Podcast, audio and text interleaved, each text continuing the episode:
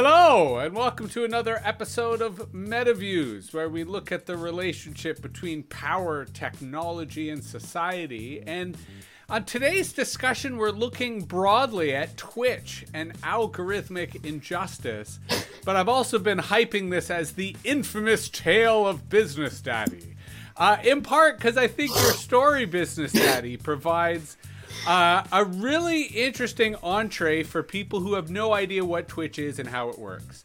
And I say this because I think a lot of people make the mistake of thinking Twitch is about video games, which it is on on a dominant level, but it's much more than that in terms of, of cultures, plural, and subcultures in a near infinite level. Yeah. And my uh, understanding, my literacy of Twitch was very much uh, uh, derived from watching you and, and watching you both as a streamer, but also as a community organizer, in that you sort of, you know, your primary trade is as a chef, but you have a background in terms of an artist.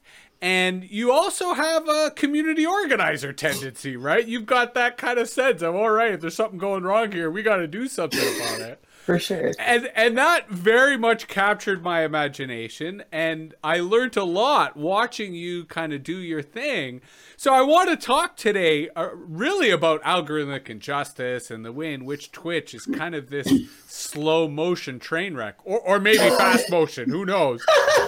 Um But maybe we could start for the people listening and watching who have no idea what Twitch is. You know, why don't we start with that question? How did you find Twitch, right? What what was your, uh, how did you stumble upon this platform? What did you make of it at first?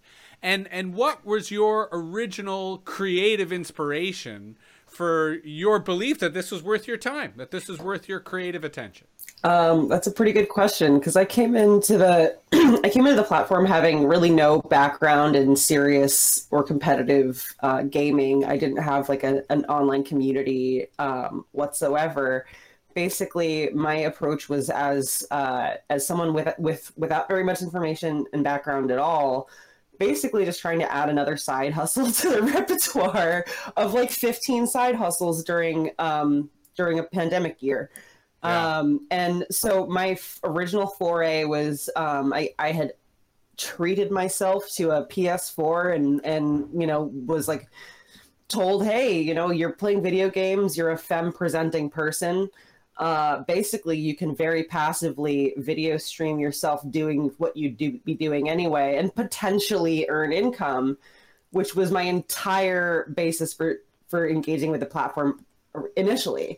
Yeah. And that got flipped on its head. Um, I guess, so I had, I had stumbled upon Electrical Longboards channel and community, which you've spoken about on this segment uh, before, um, and found really something I was more interested in, which was a genuine community and genuine friendships, which like I maintain, even though I'm, spoiler alert, banned on Twitch right now.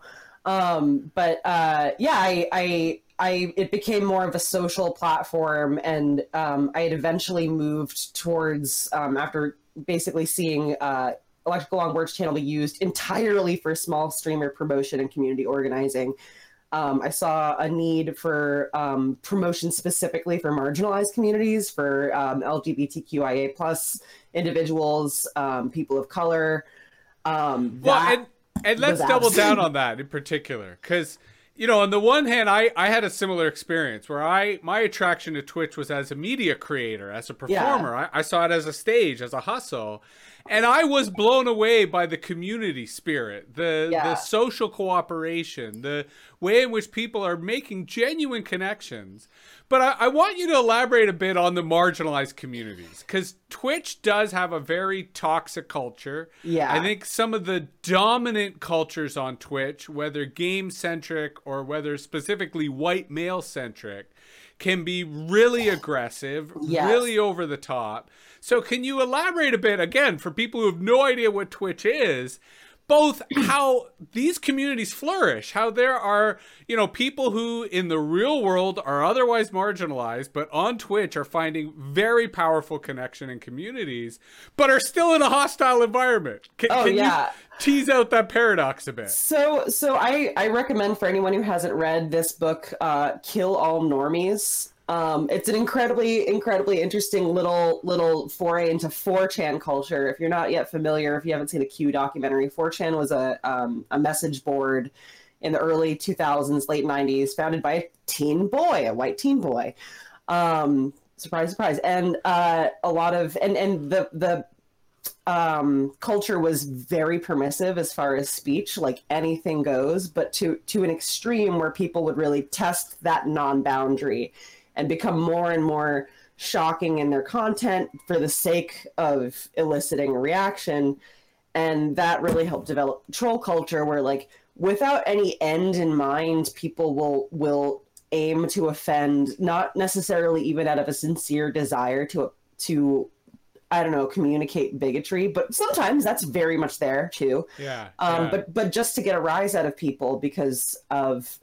I don't know, lots of reasons. I'm loneliness. But to your point, to your point, it is almost like refining a methodology, yeah. right? Like, here's this methodology of fucking with people, trolling, and we're going to refine it to a point of excellence in which it's weaponized, in which it's Absolutely. so potent as to be, you know, radioactive. And, and and the consequences in real life are are palpable. Like, I mean, if you're not familiar with the GamerGate controversy, um, female game developers and and programmers and just female presenting persons in tech have been the victims of such organized and fiercely directed harassment that they've had to relocate um, because they've had credible and detailed threats mailed through the post office to their home address and things like that.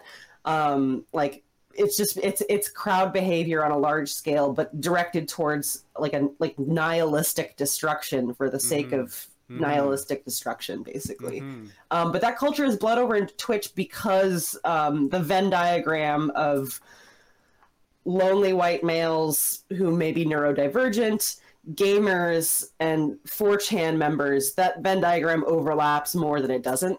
Yeah. Um, yeah. So it's, it's well, and and Twitch yeah. becomes a kind of a fertile, a reaping grounds or fertile staging grounds, uh, because there are lots of people. Twitch is a mass platform, but to your point, the Venn diagram for what was incubated on four chan and practiced on GamerGate now has Twitch as a garden to go nuts. Oh yeah, and you you see the iconography that is taken directly from four chan all over Twitch. Like, Twitch itself doesn't necessarily have global Pepe the Frog themed emotes, and Pepe's kind of like had his comeuppance because the artist who created this icon of like just like a kind of poorly drawn, like stoned looking sad frog had no ill intent, but it got appropriated on four chan as a symbol of hate in an extreme way.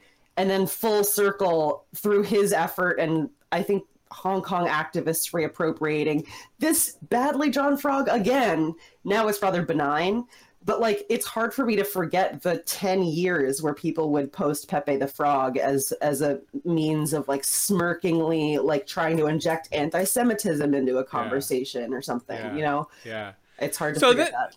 But this has been, I think, a good establishment of the cultural context in which there are radical communities on Twitch. Yeah. There are diverse communities on Twitch who, on the one hand, are organizing, but in some cases, obscurity. So yeah. talk talk a little bit more about what you were trying to achieve with what I will call the Business Daddy project, right? Which was an Everstream designed to help support and promote many of the people engaged in these communities. So Twitch, until uh, June of this year, um, did not, despite many, many, many individuals collectively asking them to do so, have identity-based tags um, for the browsing and discover feature. So Twitch's front page, if you are if you're new to the platform, it'll show you featured streamers of like of with large audiences, small audiences, different categories of games or content, blah blah blah. Um, but if you're interested in watching someone play Grand Theft Auto, for example, you can you can look for, you know, that tag or, or category. Um, there was an L G B T Q I A general category, but uh, I I think communities wanted more granularity in that mm. in that discoverability because um, they were facing harassment no matter what. Anyone will encounter harassment. You stay on Twitch long enough, you'll you'll get trolled. It will happen. Um, but they wanted a way to find one another and establish communities of support among each other. So one of the um, developers at Twitch uh, independently came up with this project called Peer-to-Peer. Twitch's A P I um, is open source for the most part. Um, so she uh, didn't have a hard time uh, setting up the structure of this website where you could um, voluntarily list yourself based on ethnicity, religious background, um, ability, sexuality, gender identity, et cetera, et cetera, et cetera. And it was a really, really useful tool for, um, in particular, especially June of this year, I wanted to celebrate Pride by showcasing queer streamers only, twenty-four seven for a whole month. Mm-hmm. Um, and shortly after, you know, the month ended, then I got banned. But um, that was that was the, the purpose of peer-to-peer. And then they unrolled, you know, transgender, black, biracial, um, neurodivergent, anxi- you know, different identity-based tags because... I guess Twitch's concern was covering their own um, skin in that they, they didn't want uh, blowback. Um, I guess their concern was that if someone put a transgender tag on their stream, that people would focus on them for uh, targeted harassment. But that was already happening, and the feedback from transgender streamers was, yeah, no, we know. But we want to find each other, please. Yeah, um, like safety in numbers, right? Absolutely. And, and, and organizing and solidarity. Yeah, like let us find each other because it's a big ocean out there. And like we're, you know, floating on little, you know, individual rafts, just like looking out for each other. And we can't find yeah. each other yeah. um, until now. So thank God. Okay. I, I, I think that was a fantastic description of kind of the, the mission, right? Or the mandate of, of the Business Daddy Project. Talk a little, you alluded to it earlier when you talked about Electrical Longboard and sort of what we both discovered in studying and being part of that community. Talk a little more about the technology that you were employing uh, in Business Daddy that we yeah. are currently employing at the Academy of the Impossible as a kind of outreach to try to connect yeah. with many of these communities and many of these streamers. So because Twitch's A P I is open source and fairly transparent, you can... Um, You can make A P I calls and, and requests for information back and forth in programs that you write yourself or programs that you copy and paste, in my case, and very slightly modify. So basically, um, my channel was, and your channel currently is, automatically joining uh, every single live Twitch channel. And you can refine it by category as well. Like if you don't want to show up and, you know, people playing Call of Duty, you don't have to.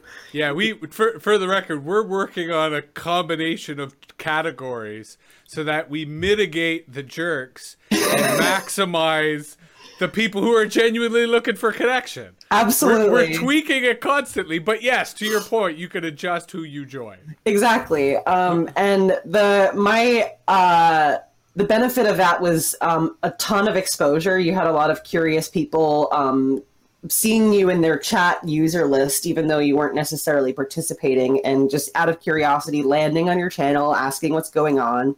You can welcome them and explain, hey, like I'm running this program, but also like, here's what this channel does. We promote small streamers, or we uh, showcase live uh, twenty-four seven small farm content and Minecraft and, you know, really whatever. But that was, that was the model taken from Electrical Longboard and Commander Root. And if you are on Twitch for long enough and just have a channel and go live, wait an hour and then look at your use, user list, almost all of those users are are, are using LurkBot technology um, and aren't actually watching your stream, which is annoying to some people. And you have some very miffed individuals as well. Although I think that's an interesting point, but I want to step back and sort of, you know, spell out exactly what you described, that within Twitch, you can connect to a public channel. And as long as you're not manipulating their viewer stats, and as long as you're not posting spam in their channel, there's absolutely nothing wrong with doing that, with the oh, side yeah. effect being that it's kind of like a little signpost saying, hello, I'm here.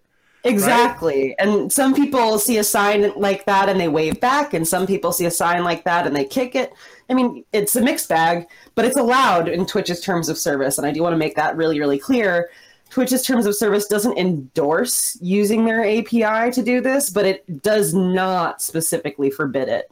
Um, I, I actually think it kind of does endorse. And the reason I would argue it does endorse is, and, and we're anticipating where I want this conversation to go, which is Twitch and governance and responsibility or lack thereof.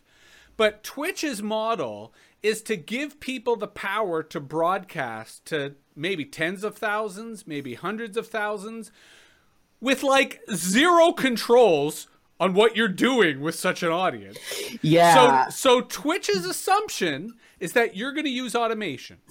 Twitch's assumption is that there's a marketplace of bots, Nightbot, Moobot, all sorts of others, that you can pay to help you manage your broadcast. So they are actually endorsing the use of automation. Yeah. And that is what you did as part of your project quite effectively, in terms of reaching out to these communities. Now, uh, Hare LaClarin in the chat, you know, she uh, was specifically asking if you might tease out a little the psychology of why this might be annoying to people. Well, even just speaking for myself, when I first joined the platform, like I didn't, you know, I'm I'm thirty, I didn't grow up in a, under a rock, so I have some awareness that chatbots exist, but I did not have any program ex- experience or, or software development experience, and I wasn't sure what their capabilities were. I'm like, how, like, is this completely benign? Like, are, is this malicious? Like, are you mining data that I might not want you to mine? Like, what what's happening? I don't know. I'm scared. Help. Someone give me hugs. I don't know. And And that's kind of, I think, where people come from when they're when they're like coming in with exclamation points over their head um, to your channel, like, "Why are you in my chat? You're not talking!" Ah, um, and it's normally easy to reassure those folks, but uh, sometimes it isn't, and it's just well, and and that in and of itself, I think, is a fascinating psychological experiment, both in, in terms of people's uh, pr- projection, right? The subjectivity of projecting what they think is under the world. But something else I'm flagging now, because I do want to come back to it later, which is the scandal of underage children on Twitch. Oh, yeah. Because that is the other thing you quickly discover. And, you know, we encountered a kid yesterday who came and said, "Why are you in my channel?" And we gave them the explanation, and they said, "Well, my parents said that only kids are allowed to watch me." To which we tried to explain to them, there's no way to control. Not, yeah, that's not how Twitch works. You should tell your parents you should not be on Twitch, that that this is not for you. Yeah. And they, they, of course, did not want to hear that. So they kept insisting that only kids could watch their stream, which is technically against the Twitch terms of service, because if you're under thirteen, you're not supposed to be on this platform.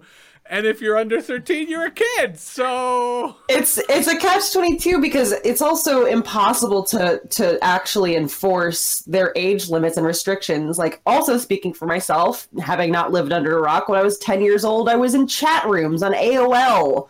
Just like wandering around the internet, ruining my my virgin eyeballs with horrible content. And I'm sure kids have even more access now than I did in, you know, the late yeah. nineties, early two thousands. um, but that's that's also, I, I think, inherent in a platform that was originally designed specifically for gaming and is now very much more broadly utilized. But um, as much as adults uh, thoroughly enjoy video games, and the stigma of video games being a toy is kind of broken down at this point, it still is a very sophisticated toy, and lots of children enjoy playing with toys. Well, but also children, uh, like adults, want attention, right? Uh-huh. They want they yeah. want connection, they want community, and and it understand I understand why they would come looking for it here. Now, I of course want to get into the the title of of our talk, but before we do, Uh, tell me a little bit about the last days uh, uh, of of business of the Business Daddy project. What kind of response were you getting from users? You know, were, did you feel you were successful in terms of reaching the, the communities that you wanted to reach out to? And what was the community that was forming around your channel? What was it like? And, you know, g- give me a sense of where you felt the project would be going yeah. uh, if it had not been crushed and squashed by Twitch. Um, well, so I had noticed a lot of, I mean, again, mixed bag response. You can't control other people's behavior and, and emotion, but I, I, I had experienced mostly a positive response from, and again, that point, primarily the queer community, neurodivergent community, and communities of people of color, um, seemed very thrilled that somebody was really focusing on showcasing and promoting and nurturing those communities and that culture on Twitch. Um, and my observation had been, you know, having used the platform for about ten months to a year, that in that last month and a half, when I had automated my channel, um, I had also been showcasing the wholesomest content mm-hmm. that I had ever encountered on Twitch, because a lot of the popular categories are like first-person shooter games where your goal is to snipe as many people as possible and yada, yada, yada. Whereas um, the communities I was showcasing were playing a lot more, a lot fewer violent games, or even if they were playing violent games, like with this undertone of like sweetness and just like genuine wanting to have a good time and make friends, which mm-hmm. culturally was something I wanted to amplify, because yeah. Yeah, it yeah. makes me feel warm and fuzzy and happy and good, and why I stayed on Twitch, basically. But, and to your earlier points, it provides alternatives to people on the platform who don't want to bask in the toxicity, who Absolutely. Are, are, are looking for something else. It was a very welcome respite. Um, and I also, to, to be fair, had in that time taken on a very demanding job as far as my hours. So there was a benefit to my channel being automated, but the, the drawback was that it was young enough in its in its automation that I didn't have a community of one hundred plus moderators like Electrical Longboard did, um, who were constantly in the chat. So when I was at work, I'd come back and see, you know, um, pardon my language, but like things like, I'm going to come to your house, I know where you live, and queef, and queef in your mouth. And I'm like... Oh, that was really scary until you said queef in my mouth. And yeah. Like, I know this is bullshit, but also what? Yeah, but, but, but you don't need yeah. it. It's not what you need to come home to. No, no, no. Um, and it was also clear, like, oh, this is probably coming from, again, just like looking back at my own patterns of behavior, uh, probably like a thirteen-year-old. So, because a thirteen-year-old says stuff like that. Um, yeah. Yeah. But also, you know, I would ban those users from my chat, and I'm wondering if the erroneous report of ban evasion came from a disgruntled tween. Yeah. So, uh, but, but I think that's, that's an interesting point, because it ties back into what you were talking about earlier in terms of the mimetic warfare that was incubated on four chan, yeah. practiced in GamerGate, and is now running wild, in that it's not just trolling for trolling's sake. It's understanding how to leverage the the tools on the platform to marginalize and silence people you don't like. Absolutely. You know? And can, can you elaborate really... on on kind of what that is and how that plays out? So because Twitch is is a Twitch experienced a scale of growth during twenty twenty that they were not necessarily logistically prepared for. And also they are owned by Amazon, which I think is important to note, because Amazon is so as- aggressively focused on bottom line that given the option of automation, like complete automation, and having human staff members moderate their platform, they're obviously going to go with automation yeah. because it's Amazon's very... got a clear track record on that one. Oh yeah. Um, to the point, I mean, you remember, I mean, s- side note, the, the Twitter thread from Amazon Help was hilarious to me. Anyway, um, as if I hadn't tried all those avenues already. But uh, yeah. so so given that given that knowledge, um, bad actors can uh, leverage that automation to harm people who uh, are not violating Twitch's terms of service, who they just simply, I don't know, just want to piss off or don't like, or I don't know, are having a bad day, and they can basically nuke their channel without any basis or cause, and Twitch will just take that at face value and and implement disciplinary action without looking into it. And if you want to appeal it, it's a nightmarish labyrinth of, of non-human response. Right, and and that's sort of where I, I come up with the phrase algorithmic injustice, because yeah.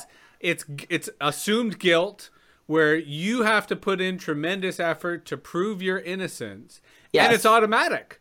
Yeah. Right? It can be flagged by anybody. And, it's automatic. And that's the absurd. Swift and often permanent. Um, mm-hmm. Right now, my channel's on a thirty-day suspension, which I will take as a hiatus because I have shit to do. But um, also, uh, you know, people have had, you know, community. Like, I, I, for me, Twitch was a hobby and a nice place to be. But for other people, it's it's something they really put their eggs in into the basket of, as far as, you know, they'll invest in really, really nicer A V equipment, or they'll they'll make it a really, really big priority to emphasize the production quality of their stream and really try to build their communities and have it be a career. And when those people experience this kind of algorithmic ex- implosion of everything they worked for, it's very devastating. Oh, ab- absolutely. And where I kind of feel the coverage of this is not as nuanced or uh, in-depth as it ought to be. Yeah. I, I did find it interesting that, for example, there's a Twitter feed which its only content is tweeting out when Twitch partners get banned. Yeah. Right? And, and, and it's not just because it happens so often, but to your point, it can it's usually a mystery. Like, yeah. It's usually a whodunit of what did I do to get banned? Absolutely. Right? Where the community tries to deduce and figure it out because it is so opaque. And to your point, also automatic. It's opaque and automatic. And, and even, you know, yeah, getting, getting Twitch to provide you the reason for your sometimes very permanent and severe disciplinary action. Like, they will just not tell you. Yeah. Um, I was lucky that at least they listed my reason as ban evasion. Which, can you sure. elaborate on what you suspect they were talking about? Because what's interesting is not just, I mean, A, the fact that they told you, I think, is significant unto itself. But it's not like in due justice or due process in a court of law where, you know, disclosure is here's all the evidence we have. Here's the basis by which we made that argument. Here's the court precedent by which we feel that this case is legitimate. No, no. It's just- yeah, it's like, what the fuck are you talking about? It's like it's like getting a court summons, like, you've been accused of mail fraud, or like you've been you've been indicted for mail fraud, and here's your sentence, and you're like, mail fraud? When yeah. when or how did I commit mail fraud? But yeah. um, according to Twitch's terms of service, ban evasion is a, a phenomenon where, say, I'm operating and chatting with people as Business Daddy, and I say really untoward things to, I'm just going to say, Philip one two three four. Philip one two three four bans my username. Then I go and create another username and continue telling Philip one two three four that he's stinky and I hate him. Um, that's ban evasion in its simplest form. Yeah. Um, that so being, hold on. We, yeah. we, got, we ought to take a tangent for non-Twitch users. Explain the culture of alts. Oh, okay. What, what an alt is and why people might have an alt, and then how many alts that you have or, or, or may allegedly have. Um, so alternate accounts uh, exist on many, are, are easily creatable on some platforms more than others. Twitch is very easy to create um hundreds if you desire, uh, and they kind of encourage it, do they not? Oh, they do. You can have you you can very uh easily have two accounts attached to the same email address. They totally allow that. Um and I guess their their intention was to have, you know, if you want to have one account be just your chat bot, for example, you can have, you know, Business Daddy bot interact with your chat in an automated way, um without actually having to use your primary account.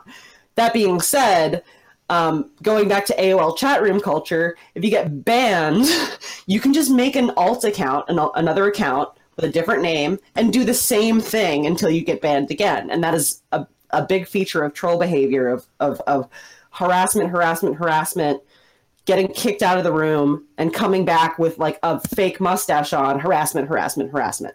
Mm-hmm. Um, mm-hmm. That's, that's what... So in that context, ban evasion is generally kind of couched within the online safety policies. Yeah. That the logic for ban evasion is not, you know, we want you off the platform. It's we don't want you harassing people. Absolutely. And uh, also, just fun fact, I did have over one hundred eighteen alt accounts on Twitch. I'm a weird, obsessive person who went to art school, and I wasn't even sure what I was going to do with all those alt accounts, but I had some impulse to do that. And, but to your point about art, I was, many of us, I shall say, were very impressed with your nomenclature of your alt. Like, your ability to come up with fantastic, uh, coy, uh, evocative names was in and of itself uh, a, a, an artistic accomplishment. And and one which I will emphasize was completely crowdsourced from c- community members on Twitch. Like, I had a spreadsheet of drag and stripper names, you know, yay long on Excel, but that, you know, at least twenty people contributed to for a full day. It was really, really fun. But, um... But it kind of, to me, the ban evasion evokes the absurdity of you being charged with destruction of private property when it was your private property. Yeah, it's right. It's, it's like, absolutely... that's an example where the law just doesn't apply. Like, no, it's, it's an inappropriate charge. It it's absolutely inappropriate, and I I found out that the other channel that I had been using strictly to um, lurk in chats and promote Business Daddy was also uh, banned for ban evasion, even though they had never spoken in a chat, mm-hmm. or at least not for six months. Like, I, I think I had interacted in Electrical Longboards six months ago with that mm-hmm. account, but mm-hmm. but I, I hadn't sent messages. I had received messages that I didn't even check. Like, I wasn't logged into Twitch's platform on that account even. It was mm-hmm. entirely so automated that it was just an abstraction. So the idea that that account was participating in ban evasion is very ludicrous to me. Well, and, and it suggests that we have one of two plausible scenarios. I mean, obviously there's potentially more than that, but two yeah. quite likely. Number one is the one you presented, which is that there's someone with an axe to grind, right? Who either on their own or with friends deliberately triggered the automatic enforcement mechanisms as a means of silencing you. Like that. Yeah. Is is a very likely credible scenario because it happens on Twitch all the time. Yeah. Right? to to people who are otherwise already marginalized, who upset people by the sheer by their mere presence, right? Yeah. By the fact that they're queer, they're here, and other people just don't like that. Yeah. But there is another scenario that I will put on the table, which I think is just as sinister, which is Twitch actively silencing you. Right? Which huh. is Twitch kind of deciding, hey, we don't understand what's going on here. We're receiving reports, and rather than us take the time to understand what's going on here, we're just going to ban it, and we're going to ban all accounts associated with it. What and, I find and, and both of those seem plausible to me because both speak to incompetence and negligence on behalf of Twitch. Sorry, yeah. go ahead. You well, want to say? I, I, I was gonna say. I mean, I the only reason I might not feel as confident in the latter scenario is that I I think be, I was so new to automating my channel that I was relatively small potatoes as far as Twitch is concerned. Which might actually lend support to the idea that they were just like, okay, I don't know, ban it, whatever. That well, being, well, go ahead, finish. That being said, Electrical Longboard had uh, like a twenty-four hour ban that they didn't understand early in their channel automation, and that was overturned without any action being taken on their part, and they got yeah. an apology from Twitch because they figured it out and were yeah. like, hey, what's going on? Yeah. Yeah. So I, I mean. Modesty aside, I, you know, we are obviously both small streamers, but, you know, the Business Daddy project, I would assume in some way could have caught their attention, if only because of the sheer number of, of, you know, chat rooms that you were appearing in. Yeah. That if they, you know, were starting to study the practice that we are, or that we have both mutually engaged in, that at some point, I think they are starting to take notice of us, if only because there are more people doing it. Yeah. And that's why I'm just now, maybe for future reference, putting this on the table so that we may able, be able to go back. But I do think the most likely is that you were targeted by vigilantes on the platform and that, and that Twitch is just unresponsive, that yeah. they're not able to deal with these types of disputes in a meaningful way. No. And, and and that's where I think on the one hand, your story is educational for us who want to learn about Twitch and want to learn about how these black box societies are tyrannies and, and how they, they're just travesties of justice. But I suspect that what happened to you is happening to a lot of people. It is. Right? And, and, you, and that yeah. I think is the real concern here. Yeah, I mean, if you go on Reddit, Twitch support, there are like numerous threads, you know, hundreds of users deep with a very similar story. Like, I worked on my channel for months. Like, me and my wife, like, rented a bigger apartment. We made a room into a studio, blah, blah, blah. Like, I just wanted to have fun and grow a community. And then, you know, some, some like, idiot saying butt over and over again was upset that I banned them from my chat, and now my channel doesn't exist. Like, fuck, you know, that's that's the story that I hear echoed over and over and over again.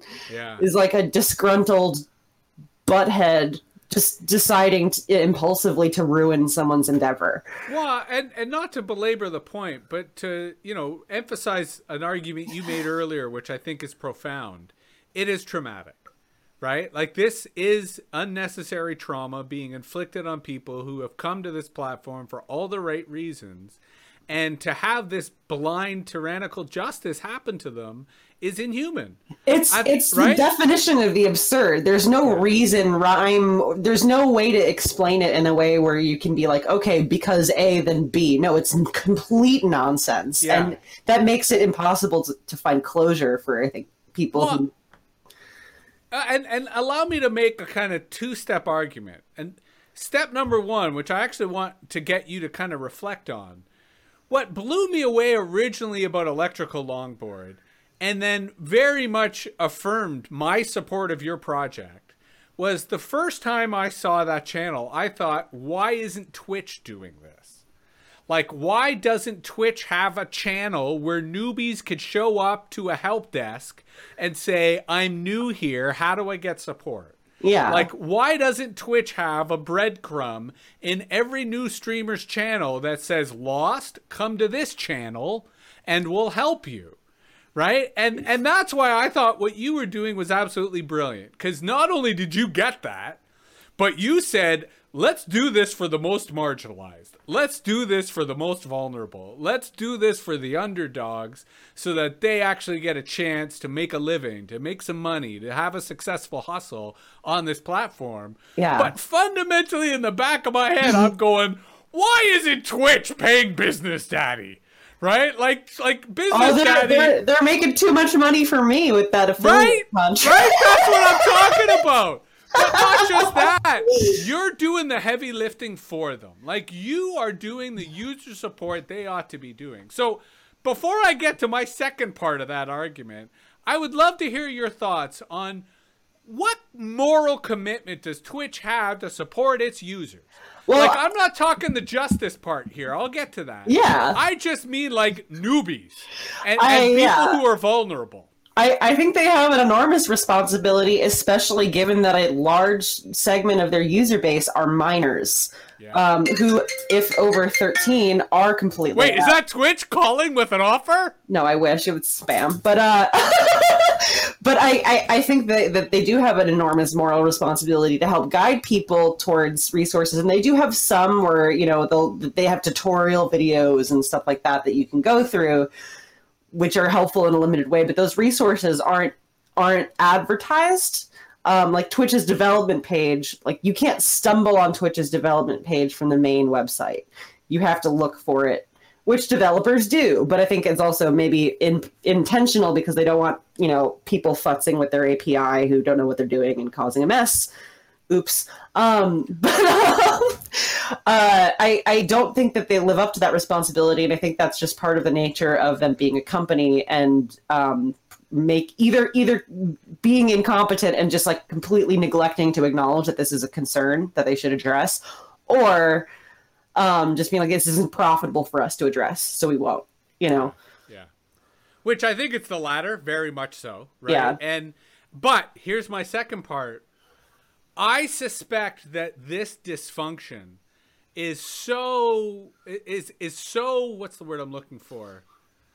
Potent. It's such a powder keg that this is going to affect their bottom line. Yeah. That they are going to be forced to do something about it. Now, I'm skeptical that they'll do the right thing. So here's my crazy dystopian prediction. I suspect that Twitch is going to set up their own Everstream, which is a court. that that Everstream will be the Twitch Court of Appeals, and they will constantly live stream their tyrannical court of justice as a means of making it quasi-transparent, right? It, it'll be the trappings of justice, the veneer of justice. But in fact, it'll be the same old, it'll be a show, and that's how they'll be able to... I mean, this is very Orwellian. But right? It's very, very, very funny uh, to imagine. Um, I mean, I, I, I...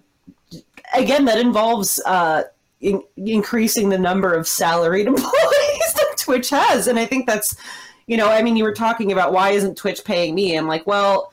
You know, if I'm already doing the work and I'm technically giving them half of my revenue, uh, well, I ruin a good thing by forfeiting that half of their revenue. Although, to be that devil's advocate to the devil, I suspect it's a lost opportunity on their part. I think that their yeah. revenues would be way higher if they actually yeah. leveraged the dreams that these kids come to this platform with and give them a fighting chance to actualize those dreams, rather than the, yeah. you know, the Lord of the Flies scenario that it currently is, right? Yeah. Where it's just everyone for themselves. Exactly. Um, and no adults to be found in the room anywhere. So, you know, you, you mentioned that you kind of appreciated the month off that, you know, given your, your current uh, chef uh, uh, gig and involved in ramping up a fantastic restaurant in L A, Are are you starting to think about what you're going to do at the end of this thirty-day suspension? Uh, yeah. Do you, do you think you'll try again to to sort of pursue your mission and mandate? Well, I, I, I think I'm I'm going to basically pick up where I left off. My my understanding is that it's very likely I will have lost some of the community that I built, um, which just makes sense. I mean, the internet is is is a place that thrives on immediacy, and as soon as something isn't current, it doesn't exist. Um, and that's fine. But I also wonder, so like, I'm, I'm an, I'm a resourceful person. I feel like it wouldn't be that difficult using the appropriate avenues like LinkedIn to find, uh, like some, some member of the Twitch development team's email and to very thoughtfully and diplomatically pen something out, kind of outlining these concerns and observations in a way that doesn't sound like a disgruntled tween yelling at Twitter. Yeah. Um, yeah. in a way that's hopefully more constructive. And that's not to say that I, I feel self-important enough to think that that will happen or be met with, you know, action.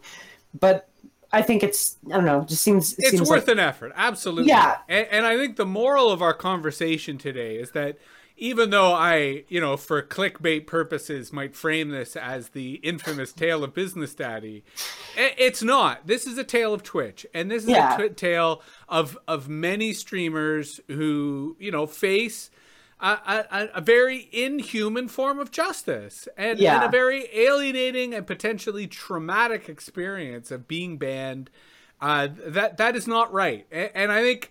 You know, given your uh, uh, fantastic command of the English language, as well as your political strategic skills, to try to craft a letter like that that would benefit a lot of people, I think, is an excellent oh. uh, uh, uh, use of your time. Uh, Absolutely, as, as modest as that may be. Yeah, I mean, the the public avenues, unfortunately, are public enough that I, it, if I were Twitch support, uh, I would ignore probably everything that I received in my inbox, because so much of it would be, you know, just the word "but" copy and pasted. Although, let's take a tangent on that. Shall we have a brief chat about the whispers that one receives while engaging in uh, uh, uh, promotion via people's chats? It's, That's an art project unto itself, is it not? It absolutely is. I mean, to the degree of like forty whispers a day, and and.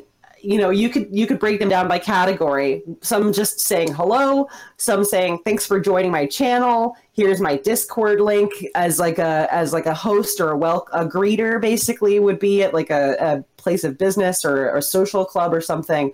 And then uh, a lot of people being like, "Are you a bot?"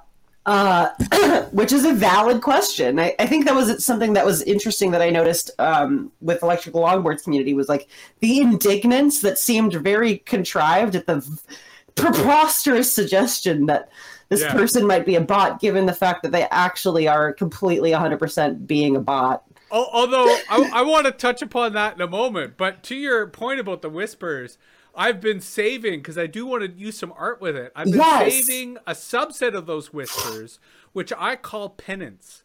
And I call them penance because these are people who are apologizing to us because they feel that their stream sucks. Oh. And, and and again, it kind of reinforces why we do what we do. Like, it makes me think that our job is to affirm people and, and to give them, po- like, you know, positive encouragement. Because yeah. so much of it is, oh, I'm sorry my stream sucks. Or, I'm yeah. sorry my audio's terrible. Or, from friends of theirs, why are you watching that guy's channel? It's terrible. Oh. And I love those messages. Yeah. They're like so cathartic, right? It's, but they it, reinforce why we gotta be supporting these kids. Exactly. We gotta be helping them. Yeah, no, I mean it's it's it's uh, it's lonely out there, and you know, great, like you know, people will say to death, like, okay, your content speaks for itself. If you have entertaining content, people will come. But like sometimes yes, sometimes no. I mean, if you say that about the art world, like people will laugh in your face. Like, no, it's not just about having interesting content. It's also about being in the right place at the right time, surrounded by the right people, and luck has a lot to do with it. Yeah. Um, well, and, just being in Andy Warhol's apartment at one spot in the right time made your career, right? So there is there's yeah. contradictions to all of this. Absolutely. But I did I did want to take another tangent because one of the, the lessons I learned from you, one of the things that you blew my mind, as self-evident as it may be, was the role of surrealism, right? Like, when I first came to Twitch, I was a little stuck by the literalism of it, yeah. even though there was video games. And you kind of opened my mind of, oh, wait, surrealism has tremendous opportunity here. There's tremendous but, opportunity everywhere. But the lesson I learned from the Electrical Longboard user experience is you reap what you sow. Absolutely. Because I do feel that, the to your point, the in, the indignance, the... the the not a bot play actually might have encouraged people to be hostile versus I, what, uh... versus what we're trying to achieve at the Academy of the Impossible is overwhelming soothing, right? Like the Dutch giga, yeah. uh, pronounce it, right? Like, so that when you arrive, even if you're totally fucking pissed off, that's right, you get embraced, you get fuzzy bunnies, you get crazy goats, and as a result, we're really hardly experiencing any hostility at all. Yeah. And, and those who do, they change their tune real fast. I mean, you catch more flies with honey, and also transparency. Like, nothing makes me uh, become more vigilant than opacity in, yeah. in any type of engagement whatsoever. If someone, if, if I get any sense that there's information that is being withheld, I'm just like, fuck this entirely. Yeah. Um, I hate it. And so my, my aim has been to take quite the opposite approach, and not necessarily always being comforting, but always being transparent, being like, yes, I am, I am right. I am running a program, and like, yeah. yes, I'm a real person, but I am also a bot. That's yeah. true. You are correct. Like, I'm not going to gaslight you on this obvious observation you've made well, for, and, and especially, for no reason. And especially because, like us, there are people who want to learn. Right? Who show up and they're yeah. like, all right, I want to figure this Twitch thing out. What's going on? And that's another another thing that I've noticed in my whispers is, like, you know, a lot of people asking, because I'm very, like, as soon as you land on my channel, if you ask, what is this channel? The automated response is a very detailed explanation of what I'm doing and how. People will ask me, how can I do the same thing? And I always enthusiastically respond with whatever resources I can send their way, given, you know, a lack of background in programming, which is also where I was coming from, um, so that they can be empowered to do exactly that. Because why would they not? Why? Why? What? How does it harm me for more people to have this knowledge and ability? And, and I think that's where the spirit of solidarity is incredibly infectious and a very important value for us to be promoting on this platform. And you know, Hare LaClaren had an interesting comment. I think the expectation that an audience will just manifest is an outgrowth of the cancerous ideology of meritocracy, right? And it, as yeah. as much of a mouthful as that brilliant line is from Hare LaClaren, it's very poignant. I, it is, and it speaks to the paradox of Twitch, that there are actually more creators than there are viewers. one hundred percent. And yet those those creators are like, where's my audience? It's... I showed up. I put stuff out there. Why aren't you loving me? What's going on here? Well, I, I do think that there is a lack of media literacy be- because the platform is so broadly democratic, and because, again, like, many people like my... And, and again, I don't have programming literacy to the degree that a professional software developer does, but I do have media literacy because that's what I studied in school. Yeah. Um, like, understanding, you know, like... supply and demand. The supply is demand.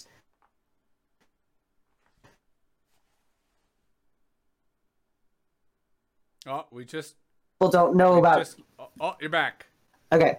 Sorry, do you want to say that again? We, um, we our inter- country internet flipped. It's okay. Um, so a lot of people don't know that websites like twitch insights dot net exist, which use Twitch's A P I to break down in a in a digestible way, you know, which categories are the most popular, how many viewers versus streamers in that category are there, like which ones have the most favorable ratio. Um, and that being said, you know, like, I don't think it's a good idea to to to just like a like a dancing, you know, monkey, just joylessly perform to the metrics of Twitch. But also, like, it can be a helpful guide as far as, you know, like, oh, nobody's watching me, and it's because, you know, five million people are streaming this this yeah. game to to six million people, you know. Well, and and to your point, I mean, part of what we've started doing at the Academy of the Impossible on our Twitch channel is teach people, is mentor people. Yeah. And and that's where, you know, we're emphasizing media literacy over anything else, right? Yeah. Because it is important to understand media production. It is important to understand the dynamics of making media. And that's where promotion is an essential prerequisite. You cannot just make stuff and assume other people are going to find it. You got to say, come to my art show, right? Come to the Absolutely. gallery. Tune into my podcast. Like, it's kind of part I'm, and parcel. I, I mean, I'm actually noticing this with my restaurant. Like, there, there, there's some surprise at, at the the lack of initial jumping on the bandwagon. I'm like, well, we didn't do any promotion. We didn't have a functioning website. Yeah. If you Google searched us, like, nothing came up, and uh, we're not, yeah, we have no social media. Like, there's no, like, who other than our friends would know that we are open? Guys, let's do this. And then it, it changed. As soon as promotion occurred, people started coming because they knew we existed. They knew there was a place to go. Yeah. Well, and that's the paradox. And so in, in wrapping this up, I mean, I almost feel that on the one hand, you know, we've we've depicted a dystopia, right? We've we've come up with a very dark and disturbing vision of kind of how Twitch works. And this is where I'll offer my own disclaimer. All social media platforms have similar algorithmic injustice. Yeah. TikTok, for example, is notorious mm-hmm. for people targeting creators, targeting marginalized communities, reporting them over nothing, and them getting banned. This happens on YouTube. It happens on Twitter, right? This is a plague on all social media. Yeah. So with that kind of, you know, dark reality on the table, people still want to create. People still want to express themselves. And I think Twitch still offers a unique opportunity that other platforms do not. So what advice would you have uh, uh, to a creator, uh, to a young, queer, uh, visible minority woman who, you know, or to anybody who still feels the zeal to get out there and, and, and be part of showbiz, be a, a professional media creator? In spite of what we've all talked about today, what advice would you give them, given that you yourself are not going to give up, but are determined to come back once this ban has been lifted? So the best advice that I've received is just advice that I'm going to echo, which is um, regard like ignore your view count early in your in your streaming uh, career. Don't look at it. Act as though there are people watching all the time. Narrate yourself. Like, if you talk to yourself while you work, great, do that on Twitch, um, because it, it, it gives something for people to grab onto and engage with versus just, you know, watching a, a stone-faced person play video games or make a, make, make a face mask or whatever you're doing. um, is harder to latch onto. You can you don't need the chat. The, the the uniqueness of Twitch is that you can interact with the person creating content in real time, which is not possible. I mean, it's possible on YouTube Live, but I mean, you know, a, a static. Not really. Yeah, video. Even yeah. then, it's not the same thing. Exactly.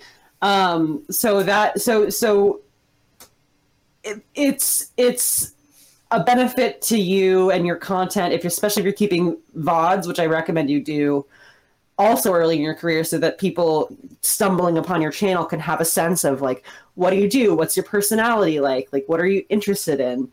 Um, people do want to know what what you're putting out there, um, and that will determine whether or not they're interested in your content.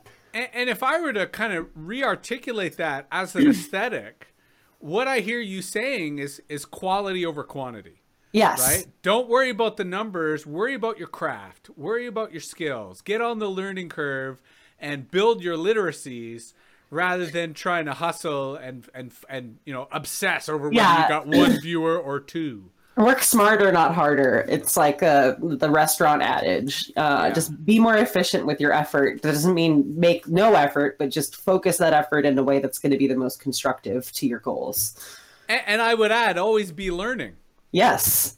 There's no, there's a, a, any, any sense that you may have that you figured it all out is misguided in any scenario. uh, although, you know, to your point about numbers, I, I kind of, it occurs to me, you have an opportunity to demystify something that a lot of Twitch streamers get wrong, which in the context of this conversation is significant.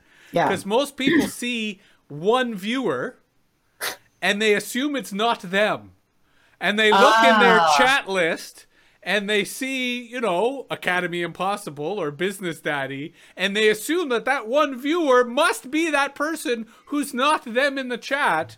Might you clarify as to what is going on in such a situation? So, I will say that I fell right into that trap early in Twitch. That's how I ended up at Electrical Longboards channel. But, so, uh, so view, counted views, like that number above your video, only records people who aren't you watching your stream with the volume on. If the volume is not on, or if they're not actually watching your stream, does not count as a view. Ch- Twitch uses I R C, what is it, Internet Relay Chat? I don't even know yep. what it stands for. Yeah, yeah um, right. Uses I R C, which is like a, a it's existed for a long time. Uh, it's a protocol. It's so old that it's not a program, it's a protocol yeah. that anybody can use. Anybody can use I R C, so you can join Twitch chats without actually streaming ever or chatting ever. You can never send a message ever in your life, and you can still join Twitch chats. You can do it from your phone off platform. Like I use Palaver, which is an I R C client. Um, so those but don't... to your earlier point, though, that viewer number, it's never zero. Sometimes it is. It's rare. I, I, I've only, the only time I ever see it as zero is, and and not to get too nerdy, this gets into I R C stuff. Not everybody has the same timestamp. So oh. if your timestamp is in the future, that's when I've seen that viewer count be zero. Interesting. But if there's nobody actually watching your stream, that viewer count is still one. I wonder what that, I wonder if that count, because I mean, the count isn't necessarily re- indicative of like a static user staying in your channel. It can also represent people coming and going. But um, even where like, because I've experimented, even where there's nobody coming and going, it's still never zero. I like, wonder. It's still always one. I wonder if you do count as yourself. It's so, I, I really, uh, That's something that I think I, I should ask Twitch and, and expect no response about. Um, but it's an interesting, you know, it adds to the mystery. Of- it adds to the mystery, and it, it does make people new to the platform very inclined to check their user list once they figure out how to do that. Because also for about a week, I didn't know how to do that. So it's all a learning curve. Yes. Now, it did occur to me at the start of our conversation that I may be engaged in ban evasion right now by hosting you on our stream. and that you also may further be engaged in further ban evasion because you are now de facto on Twitch. So I would just like to reiterate our commitment to push the boundaries of Twitch in the interests of justice, in the yes. interests of what is right morally. Yeah. And and I do think moving forward that perhaps the Everstream Guild uh, could be uh, uh, uh, alongside of you in trying to get better answers from Twitch. So if you do uh, take the initiative to write uh, a reasonable letter uh, to a Twitch representative, uh, you certainly have our permission to co-sign us with you. And therefore, since there's two of us, call it the Everstream Guild. And if others dissent, that is their democratic right. Absolutely. Uh, I think that's a good idea. And I appreciate the support and solidarity in that endeavor, obviously. Right and uh, this, uh, yeah. Sorry, go ahead. Well, I and, and again, I, I've been clear about this in all my appeals to Twitch for various suspensions and disciplinary actions, but like, you know, my intention is to playfully toe the line, but not maliciously ever break uh, the rules and community guidelines. Well, um, and that's where I think what we're doing today, if yeah. anything, could be qualified as civil disobedience. Yes, exactly. Right? That it's a legitimate form of protest to register our complaint and outrage that Twitch has no justice system and yet meets out justice. What's the yeah. contradiction there? I don't it's, know. Uh, it reminds me of the movie Brazil. So. Yeah, yeah, yeah. This is a Cherry, Cherry Delia movie and we're all stuck in it. Yeah. What are we gonna do? Anyway, I felt that this has been, as always, a fantastically enlightening, educational, and politically provocative conversation. Uh, Business Daddy, I for sure will uh, have you back uh, Thank here you. on the MetaViews show. Uh, you are one of our star correspondents. Always a draw. Although I will point out, without getting into detail as we wrap up the show, that when I was promoting uh, this stream, a Discord that will not be mentioned disappeared shortly after I posted the promotion of this stream. So this is so potent, so explosive that I must thank you once again, Business Daddy, for bringing your brilliance, your artistic inspiration. Uh, not to mention, I, I will bring it full circle and say that one of your streams that had the biggest impact on me was how to sharpen a knife. So I very much look forward to, at some point, streams from the restaurant that you're helping to build, because I suspect it would benefit the restaurant, but we would love that kind of content. I, I love that kind of content, and it's uh, it, it it's good for, it feels good for everyone involved. Right so. on. Yeah. And until then, I look forward to seeing you at the Academy of the Impossible and other places on Twitch in general. I encourage everyone watching or listening today to follow Business Daddy on Twitter, Hot Dog Hot Dog Halo, uh, which not only provides up-to-dates on Business Daddy's engagement with Twitch in terms of justice, but high-quality memes and information on all sorts of culinary fantasies and accomplishments. Thank you. Uh, again, thanks again, Business Daddy. Hope thanks for having me. Soon. Of course. I appreciate you having me uh, having me on today. Right on. And thanks everyone else for tuning in. We'll see you real soon.